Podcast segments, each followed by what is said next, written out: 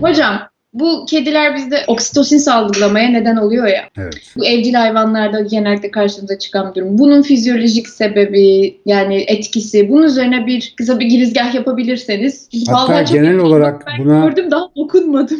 Eyvallah şey diyelim ya ev hayvanlarıyla ilişkimizin biraz nörofizyoloji üzerine çalışmışlığım vardı. Madem sen de ortayı yaptın ben o konudan bir gireyim. Bu arada Ankara'da bir ara bu konuda seri seminerler verdiğimiz veteriner hekim sevgili Serhan Akcengiz'e de buradan selam yolluyorum. Kendisi de bizim aynı zamanda daimi ve sıkı bir takipçimiz. Kendisiyle bir ara hayvan hayat bilgisi diye bir seri sunum hazırlamıştık. Çok eğlenceliydi Ankara'dayken. Tabii o şimdi Ankara'da kaldı. Ben İstanbul'da kaldım. Böyle şey ettiremedik. Biraz devam ettiremiyoruz ama hep istiyoruz inşallah.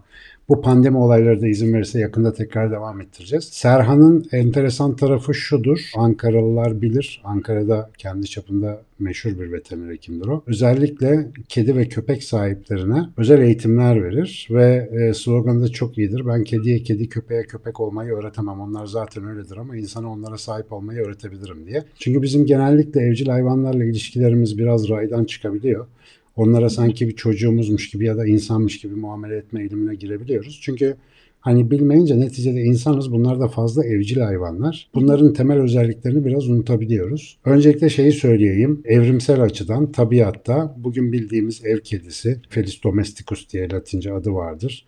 Ya da işte bu bizim köpek cinsleri şu anda bin bir tipi var malumunuz. 500'ün üzerinde köpek cinsi varmış yeni öğrendim. Bu köpek cinsleri tabiatta olan hayvanlar değil. Bunlar yaklaşık 10 ila 12 bin seneden beri insanın kendi faydası, kendi yaşam alanında bir şekilde işbirliği için seçerek ürettiği vahşi ata türlerin türevlerinden evrimleşmiş versiyonlarından oluşuyor. O yüzden bunların büyük bir çoğunluğu tabiatta hayatta kalma kapasitesine sahip değil. Özellikle köpekler. E onlar tamamen bizim ürünlerimiz. Köpeklerin atası kurtlar bildiğimiz gibi. Yaklaşık işte kabaca 10 bin sene diyorlar ama bunu 15 bin seneye kadar uzatanlar da var. 10 bin sene önce normalde insanlar için tehdit oluşturan canlılardan biri olan kurtlardan bazıları insanlara bir nedenle yaklaşıyorlar ve insanlarla ilişki kuruyorlar. Bu nedenin bir mutasyon olduğu zannediliyor. Çünkü bugünkü bütün köpekli cinslerinin paylaştığı ortak bir mutasyon var. Bu mutasyon da ilginç bir şekilde sosyal anksiyeteyi ya da gerginliği zayıflatan, yabancıya karşı reaksiyon vermeyi azaltan bir mutasyon. Normalde kurtlar insanlara genetik ve işte evrimsel özellikleri nedeniyle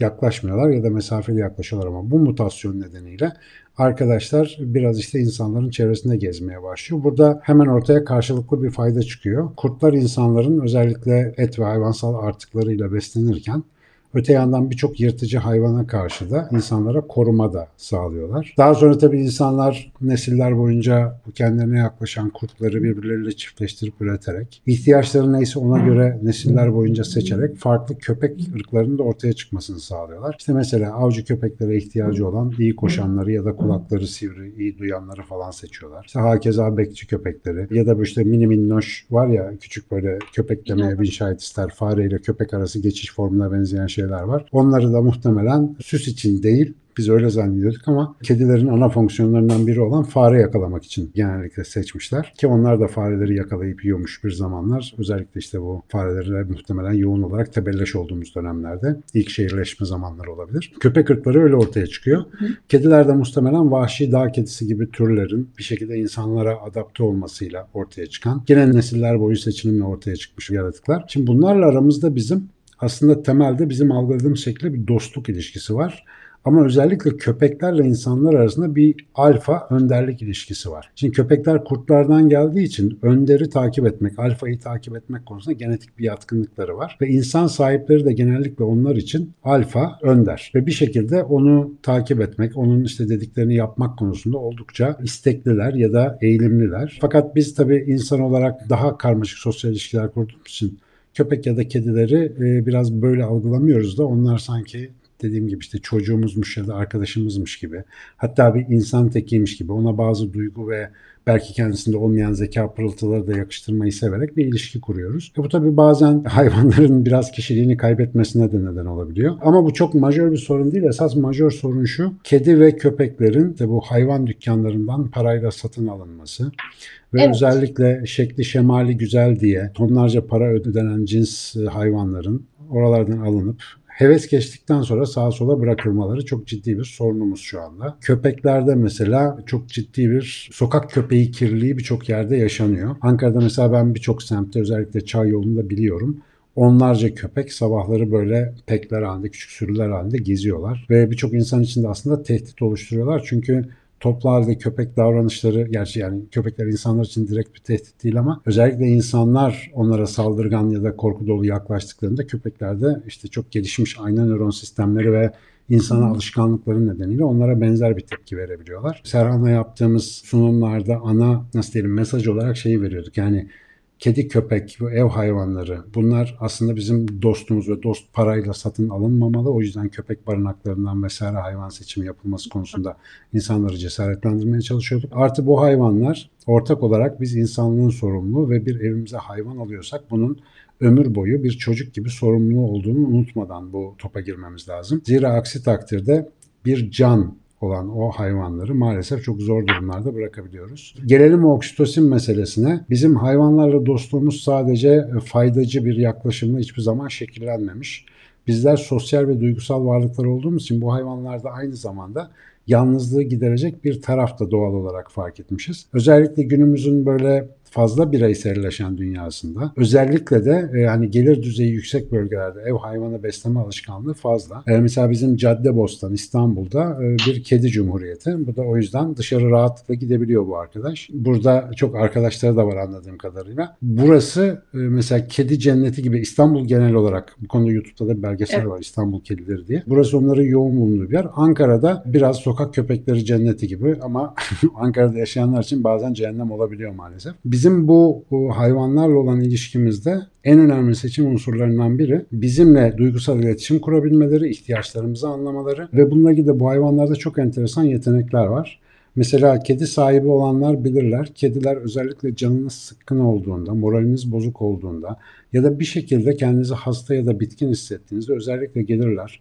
Karnınıza, sırtınıza, kasıklarınıza bir yere oturup gırıl gırıl gırıl bir ses çıkarırlar. Normal tabiattaki kedilerde bu mırıldanma hadisesi ya yok ya çok az. Fakat insanların seçtikleri türlerin hemen hepsinde bu mırıldama var. Bunun için de solunum sistemlerinde özel bir yapı gelişmiş bu arkadaşların. Ve o mırıldama hissi aslına bakarsan görebildiğimiz kadarıyla sadece insanın hoşuna gittiği için seçtiği ve tercih ettiği bir özellik olduğu için baskın hale gelmiş nesiller boyunca. Ve bu mırıltı bizde bir alt düzey masaj ve yakınlık hissi oluşturuyor. Muhtemelen annemizin ninni söylemesi sırtımızı pışpışlamasına benzer bir etki yarattığı için de bizde yatıştırıcı, sakinleştirici ve iyileştirici bir etki yapıyor. Bu en önemli özelliklerinden biri. Köpeklerde ise kedilerde çok fazla görmüyoruz. Onlarda da bir miktar var ama köpeklerde mucizevi bir özellik var. Birçok köpek cinsi terapatik köpek ya da tedavi köpeği olarak kullanılıyor. Özellikle bu avcı köpeği ya da ne bileyim Saint Bernard tarzı daha büyük Kuzey Avrupa ülkelerinde daha çok görülen köpek cinslerinin ilginç bir yeteneği var. Mesela bir odada 10-15 kişi otururken aralarında bir tane diyelim otistik varsa, bir nöro gelişimsel bozukluğa sahip birisi varsa köpekler ilk odaya girdiklerinde genellikle gidip o kişinin ayağının dibine oturuyorlar. Onun yanında geziyorlar ve bir şekilde onunla daha çok iletişim kurmaya yakınlar. Bu durumda dünyanın birçok yerinde ve Türkiye'de de Serhan terapi köpekleri yetiştiriyor. Evet. Bu köpekler aslında çok özellikleri olan köpekler değil. Birçok sokak köpeğini uygun eğitimle bu hale getirebiliyorsunuz. Ve bütün dünyada evcil hayvanlarla yapılan pet terapi denen şey özellikle böyle nöro gelişim ve sosyal bozukluklarda mucizevi etkiler yapıyor. Sadece ev hayvanları da değil atlar da bu konuda çok fazla kullanılıyor. Çünkü atların insanlarla iletişimleri çok çok üst düzeyde. Yani ben uzun sürede bunu teorik olarak bilirdim. Sevgili Aydın Soysal sayesinde bir at davranış terapisi deneme eğitimine katıldığımda gerçekten aklım şaştı.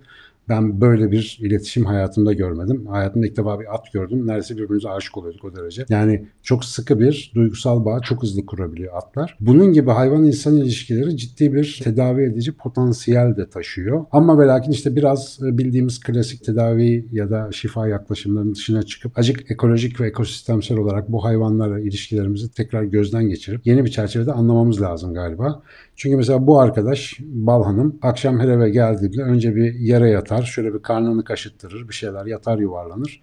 Ondan sonra da ben bir yere oturduğumda ya da kitap okurken illa gelir bir karnıma yatar. Şu anda da e, görmenizi isterdim. Masanın üzerinde 2.80 uzandı klavyemi falan basmasın diye önlemler alıyorum ama mutluluktan geberiyor. Bu arkadaşların da bizimle aynı şekilde bir ilişkisi var. Bakıldıklarında, beslendiklerinde ve özellikle sevildiklerinde bir kendileri de bir sakinlik ve mutluluk hissediyorlar. Bu kesin. Çünkü deneysel araştırmalarla gösterilmiş. iki sene önce bir makale de yayınlandı bu konuda. Özellikle birçok memeli hayvanın sırtını okşadığınızda, sırtına doğru böyle okşama hareketi yaptığınızda insula bölgesinin faaliyete geçtiği beyinde ve bu insula bölgesi de bizim tat, lezzet, hazla ilgili ilgili bir bölgedir. Ve hayvanların oksitosin gibi, dopamin gibi kimyasalları daha fazla salgıladıklarını gördük. Onları okşamak sadece onlarda değil bizde de böyle bir etki yapıyor. Özetle bu soruyu sordun, anlatma fırsatı oldu. Çok güzel oldu. Teşekkür ediyorum. Bu hayvanlar biraz bizim seçimlerimizin ürünleri ama bizim icadımız değil. Tabiatın içerisindeki sonsuz çeşitlilikten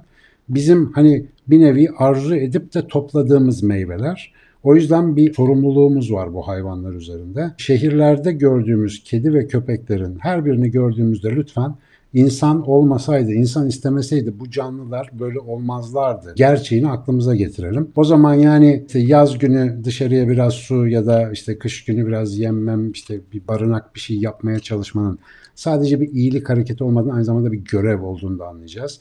Çünkü Bugün hayvanların işte başıboş sokakta gezmesi biraz bizim açgözlülüğümüzden, ayıran gönüllülüğümüzden vesaire geliyor. O yüzden bu hayvanların sorumluluğu da üstümüzde. Onlara iyi bakalım. Bu arada benim normalde kedim yoktu. Bal annemin kedisi. Anneme gittiğimde Ankara'da bununla çok yakın bir böyle gönül bağı oluşturduğumuz için Kaptım geldim İstanbul'a. Yaklaşık pandemi başından beri kendisiyle beraber yaşıyoruz. Gayet de güzel yarenlik ediyor. Son olarak küçük çocuğu bulunan evlerde söylentilere bir şekilde ara verip yani çocuk şöyle mikrop kapar, parazit olur, hede hede bilmem ne kısmına geçip bir ev hayvanıyla büyüyen çocukların gerçekten çok farklı bilişsel özellikler geliştirme şansı olduğunu unutmayalım. Ev hayvanı abartılmadığı sürece, kedi ve köpekler özellikle çocukların gelişiminde çok pozitif katkı yapıyor. Çok olumlu katkı yapıyor. Ev hayvanı meselesinde eğer özel bir durum, işte bir aşırı bir fobi bilmem ne falan yoksa göz önüne alalım. Evet kedi biraz tüy döküyor. Benim arkadaş da döküyor ama acık bakacaksınız. Bu bir sorumluluk yani. Ben bile bu kadar işimin arasında aldım bir tane kedi tüyü eldiveni. Hır hır hır çok da zevkli. Bunun tüylerini böyle kaşıyoruz, alıyoruz. İşte yemidir, kumudur, vırtı zırtı böyle güzel güzel takılıyoruz kendisiyle. O da gözlerine bakarak bana derin derin tefekkür etme ve oksitosinlerden, dopaminlerden, serotoninlerden bol bol istifade etme imkanı veriyor. Herkese evet. tavsiye ederim. Hocam benim biliyorsunuz benim bir Numan'ım var. Dramatik kedi Numan. Böyle bazı araştırmalara bakmaya başlamıştım. Burada kedi sahiplerine de bilmeyenler için de. Kediler biliyorsunuz gözlerin içine bakılmaktan çok hoşlanmazlar. Ancak bazen gözlerinizin içine bakıp kırparlarsa gözlerini bu onların o durumdan haz aldığı ve aslında bir çeşit size teşekkür ettiği ve aslında seni seviyorum deme yolları olduğuna dair bilimsel bir yorum var bunun içinde. Şu anda bakışıyoruz öyle yemin ediyorum. Mık mık böyle. Öyle mi kız? Onun hakkında konuşulduğunu biliyor. Valla. Soruyorum ee, ya... çıktın ya hadi hadi iyisin. Ve hocam başta söylediğiniz şeyi bir kez daha vurgulayalım. Çünkü başının sonunu bir yerden denk gelmek o kadar önemli ki satın almayın barınaktan alın, evlat edinin, alın onları. Hani Evet. Ee, Evcil hayvan o... dosttur arkadaşlar. Dost parayla alınmaz. Bitti. Şimdi petçiler bana kızmasınlar. Bu arada bir tüyo daha vereyim size. Bir kısmı genetik mühendisliği, bir kısmı zorlu çaprazlamalarla yani zoraki çiftleşmelerle elde edilen o hayvanların birçoğunun kalıcı genetik defektleri var. Ve bu hayvanların sağlıklı bir yaşam sürmesi için sürekli veteriner bakımına, ilaca çoğu zaman ihtiyaçlar oluyor. Bir kısmı sağır oluyor, bir kısmı zihinsel problemler yaşıyor, bir kısmı depresif, bir kısmı saldırgan olabiliyor zamanla. Dolayısıyla böyle sırf şekli şemali böyle bilmem neye benzeyen kedi köpek alacağım diye hani sağlıksız bir hayvanla da hayatınızı biraz zorlaştırma ihtimaliniz ve o hayvanın da eziyet çekmesine vesile olma ihtimaliniz var. Bu arada sokak köpekleri özellikle barınaklardaki köpeklerle ilgili unutulmaması gereken çok önemli bir avantaj var. O da şu. Maalesef sokağa bıraktığımız köpekler çok zor şartlar altında yaşıyorlar. Evet. Hastalıklara, saldırılara, diğer köpeklerle mücadeleye, işte kirli gıdalardan zehirlenmeye vesaire çok açıklar. Bunlardan bir şekilde yırtmış ve hayatta kalmış olan köpekler zaten bir nevi doğal seçilimle seçilmiş ve sağlıklı, sağlam yapılı köpekler oluyor. O yüzden barınaklardaki hayvanlar genellikle bakımları, aşıları güzel yapıldığı takdirde aslında son derece sağlıklı ve hayatla uyumlu canlılar. Dolayısıyla hani orada da böyle bir avantajımız olduğunu unutmayalım. İstemeden de olsa böyle bir doğal seçilimden geçiyor o hayvanlar. Zaten dayanamayanlar, zayıf olanlar ölüyor. Ama geriye kalanlar barınaklarda bizlerin ilgisini bekliyor. Sahiplenin. Ya onları Evet. sahiplenin. Vallahi ben de çok çok Bir daha duygulanıyorum. tam bu Özellikle- muhabbetin ortasına. Evet. Gel balcığım. Bak böyle. Oh. Bal sahiplendim. Böyle ne kadar güzel oluyor. Bal. Ce. Bir mırıldıyor ki aklım Hocam bal keyiften ölmek üzere. Atla bakayım sen. Bir de tabii kütüğü oluyoruz.